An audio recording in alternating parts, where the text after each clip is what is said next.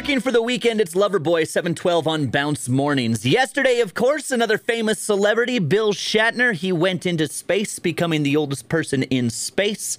And the BBC decided to ask fellow William, Prince William, his thoughts.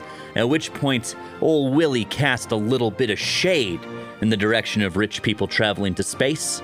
He said, We need some of the world's greatest brains and minds fixed on trying to repair this planet, not trying to find the next place to go and live.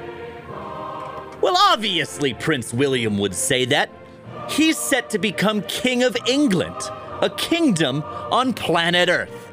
Obviously, he would want all of the peasants dedicating their time to making sure his kingdom stays beautiful and pristine. Who wants to rule over a dump after all? However, Willie, the peasants be rising. Do you think for a second that I don't dream of also living a life of luxury, one spent in multiple palaces funded by the taxpayer, with my only responsibilities being waving and giving snarky comments about space travel to the BBC? Of course I dream of that. The problem is, I was raised up from peasant stock. All of the earthly kingdoms are claimed.